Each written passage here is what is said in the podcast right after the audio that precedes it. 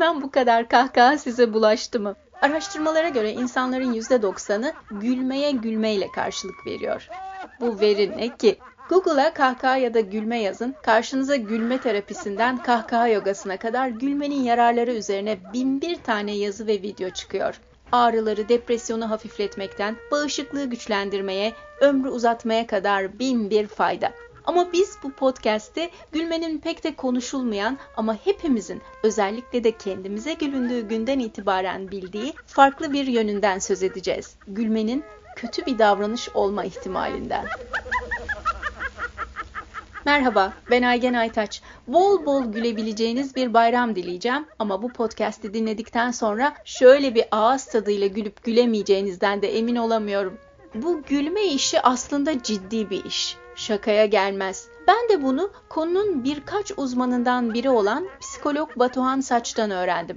Batuhan, gülmenin kötülüğü üzerine onlarca makale yazmış, gülüşün saldırgan niteliği üzerine yazdığı yüksek lisans tezinde bir ilke imza atarak henüz İngilizce literatürde dahi olmayan agresif mizah ölçeği geliştirmiş bir uzman. Bu ölçekte mizahın farklı boyutları var. Agresif mizah var, ötekinin acısına duyarlı olmayan mizah, tansiyonu düşüren mizah, misilleyici mizah, küçük düşürücü mizah, saf duygu ifadesi olan mizah var da var. Batuhan, ben gülmeyi neredeyse hayat amacı haline getirmiş biriyim. Yani gülmeyi mutlulukla, serotoninle ilişkilendiren biri. Senin çalışmana geçmeden önce gülmenin genel olarak bir çatısını kurabilir miyiz? Gülmek tamamıyla kötü bir şey mi? Ben gülmenin mutlulukla ilişkisinin zaten günlük hayatta çok fazla konuşulduğunu ve hatta öteki tarafın ihmal edilerek konuşulduğunu düşündüğümden hani oralarda çok çalışmadım. Yani tabii ki anne bebek çalışmaları var. Anne ve bebek arasındaki gülüşün ve bebeğin kendini güvende hissetmesi de en baştan beri var böyle çalışmalar. Bana ilginç gelen o küçücük davranışın, gülüp geçilen davranışın kötülük olabilme ihtimali. Şimdi çatıyı şöyle kurayım. Kahkaha dediniz. Ben de yakın zaman bir tane şey gördüm. El kahkahatu mine şeytan et tebessümin. Yani bu Arapça bir şey. Kahkaha şeytan çağırır, gülümsemek en azından yapılması önerilen, pekiştirilen bir şeydir anlamında. Ama eğer bu bağlamda konuşursak ben kahkaha hakkında konuşuyorum ama mesela Auschwitz'te insanların zarar gördüğü ortamda fotoğraflar var. Yani Pinterest'te onları topladım. Auschwitz'te insanlar kahkaha atmıyor ama gülüyor, yani zarar gören insanlara gülüyor. Buna şey diyoruz, Schadenfreude. Yani bir başkasının acısından zevk almak. Bu Almanca çok önemli bir böyle birleşik kelimedir. Bir başkasının acısına... Zaten düşene de gülünmez mi bizim kültürümüzde de? Evet. Aslında eski filmlerde de hep böyle zalimlikler, yağmalar, tecavüzler, cinayetlere ya da böyle birisinin asılmasına hep böyle kahkahalar eşlik ediyor değil mi? Tam da bu senin anlattığın. Otomatik Portakal'da özellikle mesela Otomatik Portakal'ın en başlarında yaşlıları döven o tuhaf çocuklar var ya, en başta zalimlik ediyor. Nasıl kahkaha attıklarını görün. Ve çok ilginç. Onun İngilizce baskılarında, şimdi Türkçe çeviride anlaşılmıyor ama neredeyse 5 farklı gülme şeyi kullanılmış. Birinde ha ha ha, birinde he he he, hi hi hi, bi bi bi. Uyduruyorum şu an. Gülmeyi o kadar farklı kullanmışlar ki Türkçe çeviride kaybolmuş. Orada he he he çevirmişler hepsini. Mesela kötücül gülüşü farklı şekilde adlandırmış yazar orada.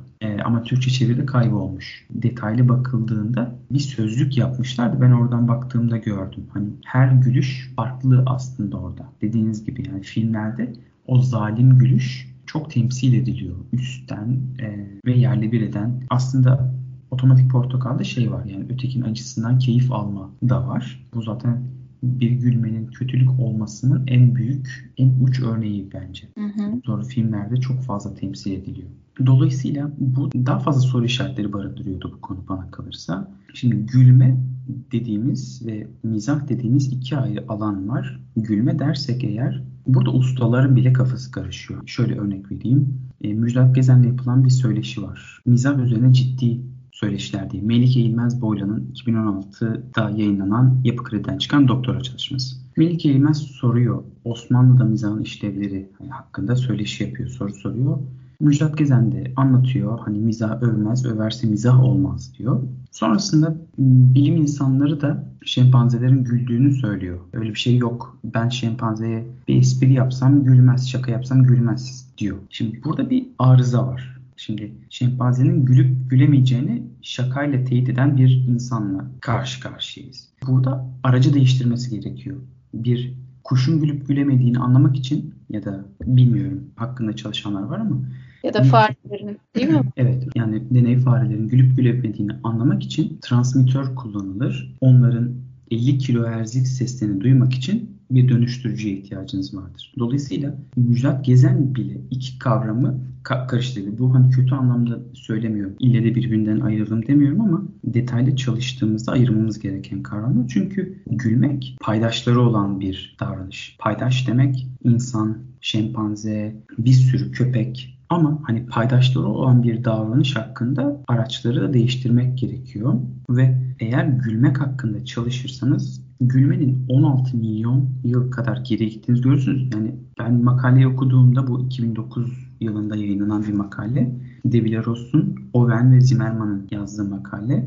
Benim aklım şey oldu yani uçuklandı. 16 milyon yıl ne demek? 16 milyon yıl önceki fosillerden gülebildiğini teyit ediyorlar bir canlının.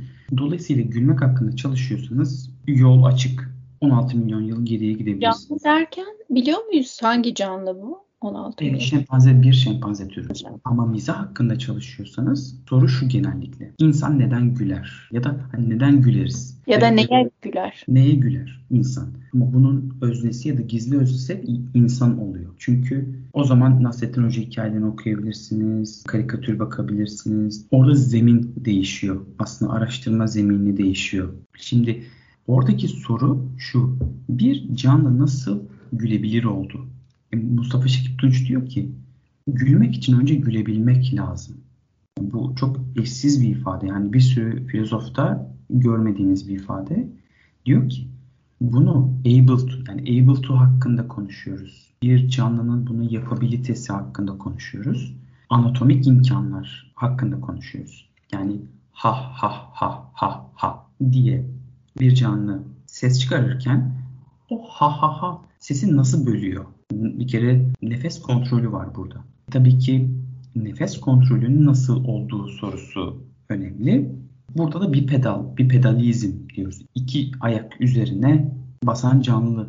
Bu bir tez olabilir. Şu an bizim güldüğümüz gibi gülebilir hale o geldi. Çünkü iki ayak üzerine bastığında göz kafesi, nefes alma imkanı, kapasitesi artıyor. Ses ve nefes kanalları genişliyor ve bu ayrıca önemli. Çenenin yapısı değişiyor. Sizce ne oluyordur çenenin yapısı değişince? Herhalde daha farklı bir sesliler mi çıkıyor? Evet. Bunu diş şeylerinden bakıyorlar. Dişlerin santimlerinden bakıyorlar. Çenenin değiştiğini. Şimdi bir şempanzeyi düşünün. Ağzı basık biraz daha önde. Dili çok büyük aslında bir şempanzenin. Nefesi kontrol etmesi zor. Çenenin yapısı değiştiğinde dilin nefesi eğip bükme, hareket etme, ettirebilme imkanı artıyor. Bu anatomik değişikliklerle Mustafa Şekip Tunç'un dediği gibi uzvi imkanlarla oluyor. Dolayısıyla eğer geriden gelirsek böyle bir şeyle karşılaşıyoruz. Hani espri yapınca gülen bir canlı değil, bedenine temas edince gıdıklandığında gülen bir canlıyla karşılaşıyoruz. Çünkü ratlar, köpekler, şempanzeler gıdıklandığında gülüyor ve oyun oynadıklarında gülüyor. Özellikle köpeklerde görüyoruz. Doglaughing.com diye bir site var. Orada köpeğin gülüşünü satıyorlar $40. İsteyen bakabilir. Benim köpeğim de gülüyor.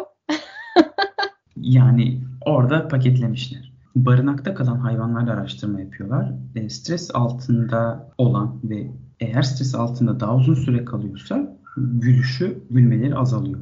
Ama stres altında değilse ve sahibiyle mesela güven duyduğu biriyle oynuyorsa gülmeleri artıyor. Dolayısıyla böyle bir bana kalırsa çeşitlilik artıyor eğer doğrudan merkeze insanı koymazsa.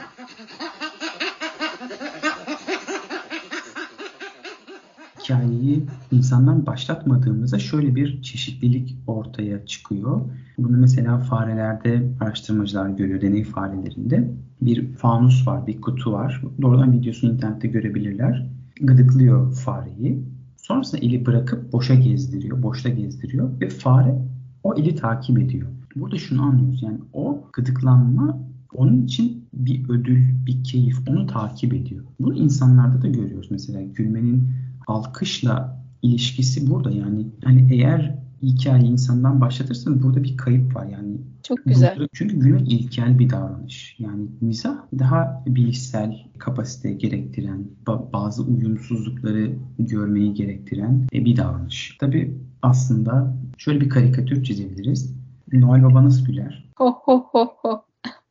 Yani nefesini çok fazla kontrol edebilir değil mi? Ho ho ho diye. Yani Noel Baba'yı başa koyuyoruz, insanı koyuyoruz, şempanzeyi ve ratı koyuyoruz. Yani böyle bir nefes kontrolü grafiği var karikatürize olarak. Şempanzeden Noel Baba'ya nefes kontrolünün ve görkemin arttığını görüyoruz. Farelerde cıvıltı deniyor zaten. Böyle cik cik cik cik diye ses çıkıyor. Ama izlediğimizde Noel Baba'nın nasıl o nefesi kontrol ettiğini görüyoruz. Tabii nefes kontrolünü, az önce oyun dediğim yer burası. Nefes Arapça bir kelime ve nefese nefis ile eş kökten geliyor.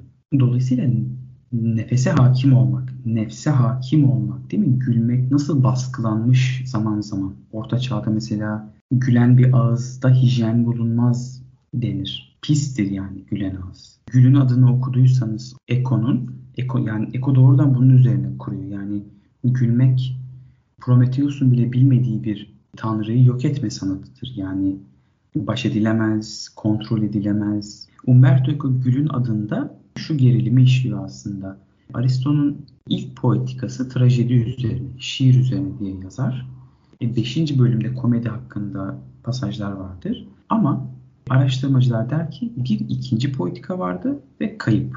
En son Anthony Kramer diye bir arkeolog 1736'da buluyor. Diyor ki bunun bir nüshası, bir parçası var diyor ve araştırmalar başlıyor tekrardan daha sık. Umberto Eco bu Aristoteles'in ikinci poetikasının neden kaybolduğunu işliyor. Ve neden kayboluyor? Çünkü yakılıyor. Neden? Çünkü kontrol edilemez bir kötülük yayıyor. Gülme ve komedi. Gülen köylü kendini bey sanar diyor. Yani bir büyüklenmeci, bir kontrol edilemez bir taraf var. Demonik bir şey yani gülmek aslında o yıllar için dedim ya. Hatta Aristo ve Plato kahkahanın otoriteyi sarsabildiği, hatta hükümetleri düşürebildiğini söylememiş miydi? Doğrudan alıntı şöyle. Gülmek olursa korku olmaz. Korku olmazsa da inanç olmaz. Bu söyledikleri çok önemli bir ifade. Çünkü gülen bebeklerin amigdalasının baskılandığını görüyoruz. Yani gülen bebek korkudan uzaklaşıyor yani. Aslında sen böyle deyince bir anda hakikaten korkunç bir şey olarak da algılayabildim gülmeyi sonunda. Eğer diyelim ki sizin bulunduğunuz şu an yerde bir patlama sesi duyduk. Eğer ben sizin suratınızda bir gülme ifadesi görürsem derim Batuhan tamam sakin, kaynaklarını boşa harcama. Bu teskin eden, sakinleştiren bir taraf. Ama gülmek, bu benim Nature'da yayınlanan bir makaleydi. O zamanlar 2018 çok yeniydi bu makale. 3 gülme türünü karşılaştırıyorlar. Video gösteriyorlar insanlara. Bir ödüllendirici gülüş var, bir bağ kuran gülüş var, bir baskıcı gülüş var. Baskıcı dominant smile ile karşılaşan deneklerin kalp ritmi değişiyor ve kortizol seviyesi artıyor. Yani sadece gülüşle karşılaşan bir insan tedirgin oluyor. Nasıl bir gülüş bu? Baskıcı gülüş. İnsanı küçümseyen, değersiz gören, hakir gören, onu işlevsiz kılan. Kendimizi gülündüğünde mutlaka fark ederiz de tepki gösteririz en azından. Ama başkalarına yapıldığında fark edebilir miyiz bunu? Mizahın ilk örnekleri M.Ö. 2600'e kadar ilerliyor ve Mısır'da kaydediliyor. Bir firavunu eğlendirebilecek politik bir şaka. Mesela hani politik şakaları üzerinden düşünebilirsiniz. Birikim dergisinin internet sitesinde bir yazı vardı. Şöyle diyordu. Gülmek bir kutsal inek, bir tanrıyı sıradan inek haline getirir. Güç dengelerini alaşağı eden bir hali var. Bir kişiyi dalga geçmek için onu şişman olarak kazıyorlar duvara. Mesela yani kötücül gülmeyi özellikle insanın eksik özellikleri üzerinden görüyoruz açıkçası.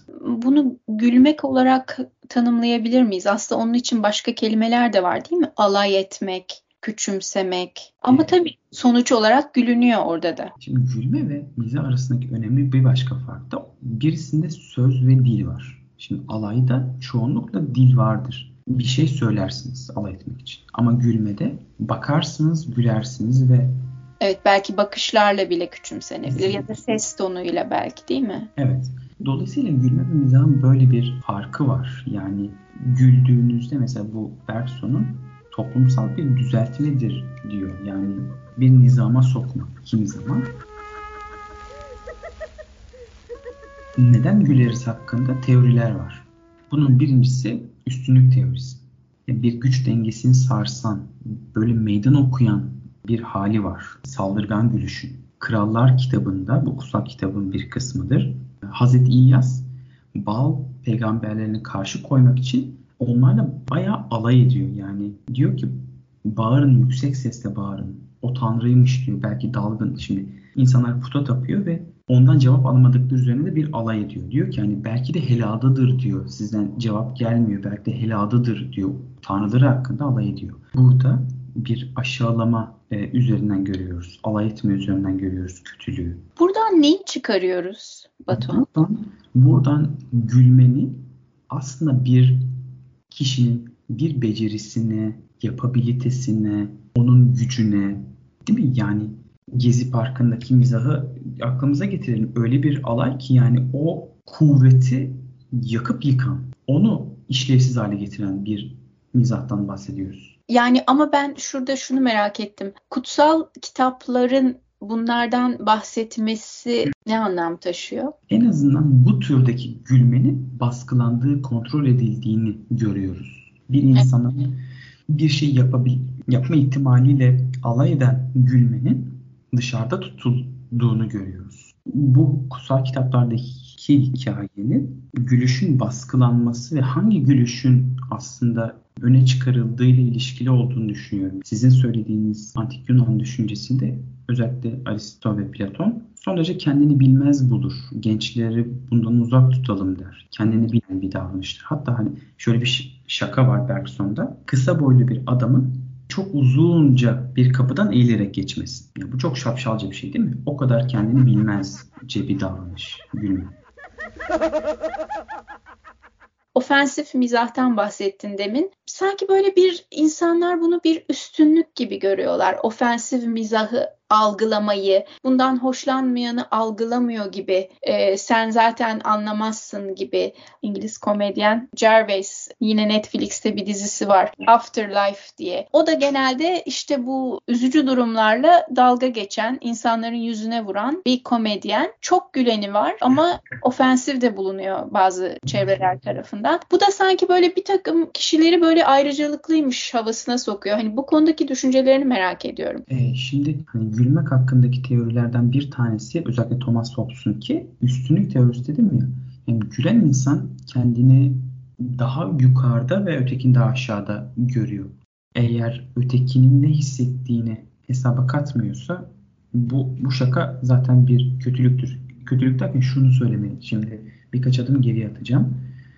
Özellikle Levinas kıta felsefesinden yani ötekine karşı sorumluluğu ilişkide en önüne koyan, hatta ben ötekinin rehinesiyim yani o kadar ötekine zincirli diyor, rapt olmuş diyor, ona karşı sorumlu. Bu Auschwitz'ten sonraki felsefe aslında. Dolayısıyla ötekinin ne hissettiğini hesaba katmadığınızda bu zaten kötülük zemini kurmuş olmanız anlamına geliyor.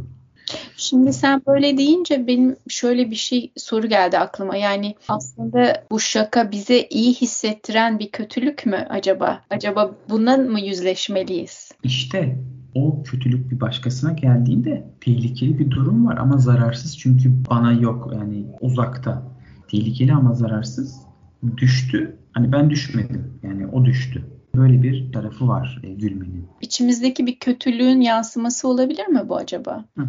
Evet, bir agresyonun ifadesi olabilir. Son gülen iyi güler. Yani belli ki bir hesaplaşma var. Yani bir agresyon var orada. Siz Netflix'tekilerde örnek verdiniz. Mesela yerel bir örnek Hasan Cankaya. Değil mi? Bu çok tartışıldı. İnsanlar küfür yemeye gidiyor oraya. Bilmiyoruz insanlar niye gidiyor ama bu saldırgancı, son derece saldırgancı, küçümseyici. Thomas Hobbes Leviathan'da sudden glory diyor buna. Anlık bir görkem, böyle bir zafer. Gülenin zaferi, nesnesini değersizleştiren bir zafer aslında. Ben bunu nerede anladım biliyor musun? Yıllar önce Londra'da bir stand-up komedi yapılan bir yere gitmiştim.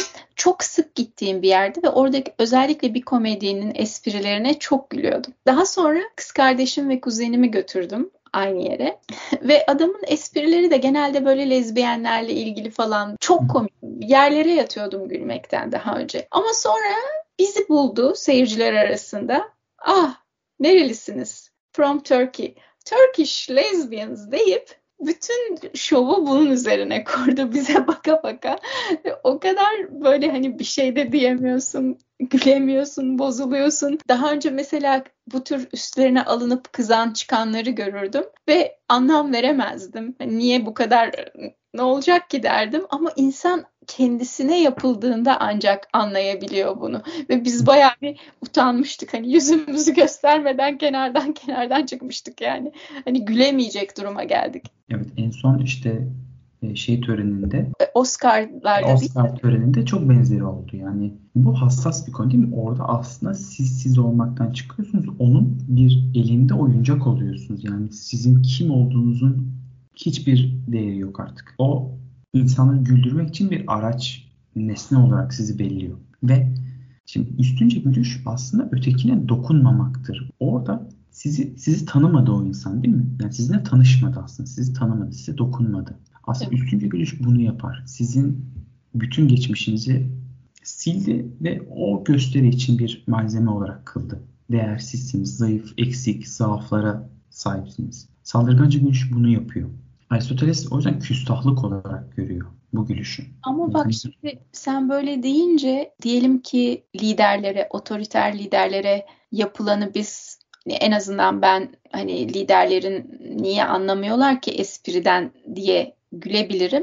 Ama şimdi sen böyle açıklayınca benzer bir sebeple hani diğer yapılanları görmeyip bununla dalga geçiyor gibi de algılayabilirler diye düşündüm bir an. Bu onları kızdırıyor olabilir tabii ki. Yani bu meşrudur demiyorum ama böyle bir zemini vardır. Çünkü o insanın gücünü elinden alıyor. Müjdat Gezen söylüyor. Mizah ölmez, överse mizah olmaz ama sonunda da kodesi boylar. Yani hapse girer, övenler altına alır, mizah yapanlar hapse girer şeklinde de ekiliyor yani.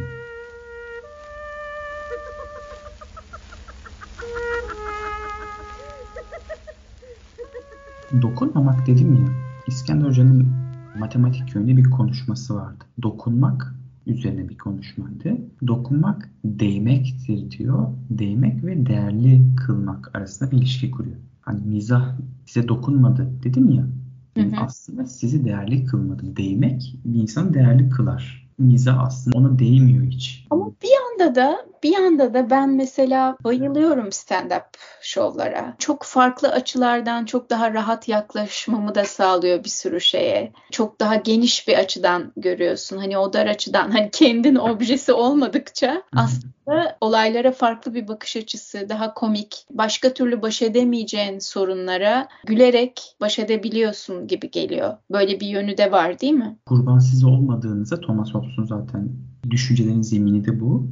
O eksik olan ben değilim. Bu aslında zaten hani o görkemi sunan da bu yani. Ben onun gibi değilim. Böyle bir tarafı var. Ama tabii dediğiniz gibi. Kendisini de görüyor yani bazen, mesela orada çok böyle ne bileyim ciddi takılan biriyle dalga geçiliyorsa, mesela ben bazı şeyleri aşırı ciddiye alıyorsam aslında orada kendimi de görüyorum. Tabii sizin söylediğiniz, yani ben çoğunlukla gülmenin kötülük olabilitesi üzerine düşünüyorum. Mesela Leonard Cohen'in Flowers to Hitler diye bir kitabı var. Orada şey soruyor. Hitler hakkında bir şey bu, şiir. Ne beklemiştiniz diyor. Azı dişleri mi, yeşil tırnaklar mı diyor. Yani bir insanın kötü olması için ne beklemiştiniz diyor. Yani bu kötülüğün sıradanlığı üzerine konuşmak demek. Hani Arendt'e kadar gidiyor. Gülmek kötülüğün sıradanlığı temelinde bir kötülük de olabilir. Çünkü yani anlamayız bile nasıl büyük boyutlarda bir kötülüğe yol açtığını, küçük küçük hareketlerle. Ve bir silah düşünün, kendini koruyan bir yapıya sahip. Mesela size bir şaka yapsam ya şaka diyebilirim. Yani kendini koruyan bir yapıya bile sahip. Hani niye alındınız ya, şaka yaptım diyebilirim. Dolayısıyla aslında kendi kılıfı olan bir araçtan da bahsediyoruz. Saldırıdan önce bir araçtan bahsediyoruz. Aslında gülmek böyle sosyal ilişkiler hakkında da çok bilgi veriyor bize, değil mi? Yani ne anlayabiliriz mesela? Gülmekten gülmeye mutlaka fark var. İnsan ilişkileriyle ilgili senin gibi bir uzman olsak neleri hemen algılayabiliriz? Gülmek bazen bir tampon gibi olabiliyor. Bazen insan ona zarar veren şeylere de gülebiliyor. Yani çaresizlikten belki o noktada. Evet, aslında onu görmek istemeyen bir tavrı olabiliyor bazen. Böyle bir gülüş var. Bir de insanlar böyle genelde hassas bir konuyu bertaraf etmek için de gülüyorlar, değil mi? Hint nörobilimci Ramachandran var. TEDx konuşmasını da izleyebilirsiniz onun nöronlarla alakalı. Onun kitabı var. Hayalet uzuv hakkında. Orada bir hasta var. Hastaya küçük iğne batırılıyor ve hasta gülmeye başlıyor. Küçük kıkırdamalar. Sonrasında Ramachandran merak ediyor. Yani, ne oluyor, bu hasta niye gülüyor diye merak ediyor.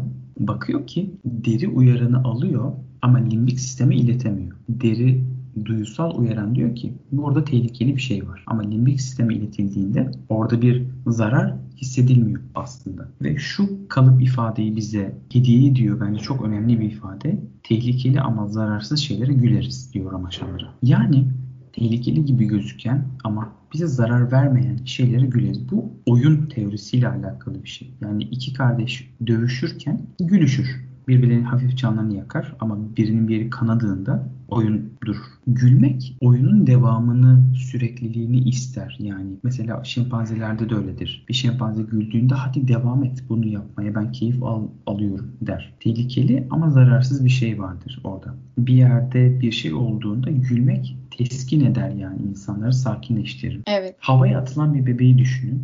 Yerine geldiğinde gülmeye başlar. Bir kere düşürün bakalım tekrar gülüyor mu yani. Yani tehlikeli ama zararsız şeyler bizi güldürür aslında. Bazen insan katılmak istiyor. Bazen o gruba dahil olmak istiyor, gülüyor. Onlardan olmak istiyor. Ben ortaokulda çalışıyorum. Onlardan olmak için gülüyor. Ya da otoriteyle birlikte olmak için gülen. Öğretmenin şakası başka. Tabii de otoriteyle birlikte gülüyor. Yani, otoriteye gülmek başka, otorite ile gülmek başka. Yani dolayısıyla bu sosyal ilişkilerde müdürünüz şaka yaptıysa ya da bir akademisyen şaka yaptıysa öğrenciler hani güler, yani nezaketen de olsa. Stand-upçıları düşünüyorum bazen, yani insanlara sürekli keyif vermek isteyen bir halleri olabiliyor. Aşağılayanlar var ama bir de sürekli güldüren, onlarla bir olmak isteyen demeyeyim ama onlara bir hizmet sunuyor aslında. Dışarıdan en ufak bir gülüş farklı da algılanabilir diye düşünüyorum. Hani bunları belki bilseydim daha önceden bu kadar gülmeyebilirdim, tutabilirdim kendimi belki. Son olarak bütün bu gülme üzerine yaptığın çalışmalar senin üzerinde ne tür bir etki yarattı? Yanlış anlaşılma korkusu oluştu mu vesaire? Yanlış anlaşılmadım aslında. Doğrudan o şakanın kırıcı olabilitesini sonrasında fark ettiğim oldu. Ama suçlu da hissetmedim. Öyle söyleyeyim. Gülmeye devam ettim diyorsun. Güzel. Çok güzel. Bu da çok güzel bir bitiriş oldu. Çok teşekkürler Batuhan.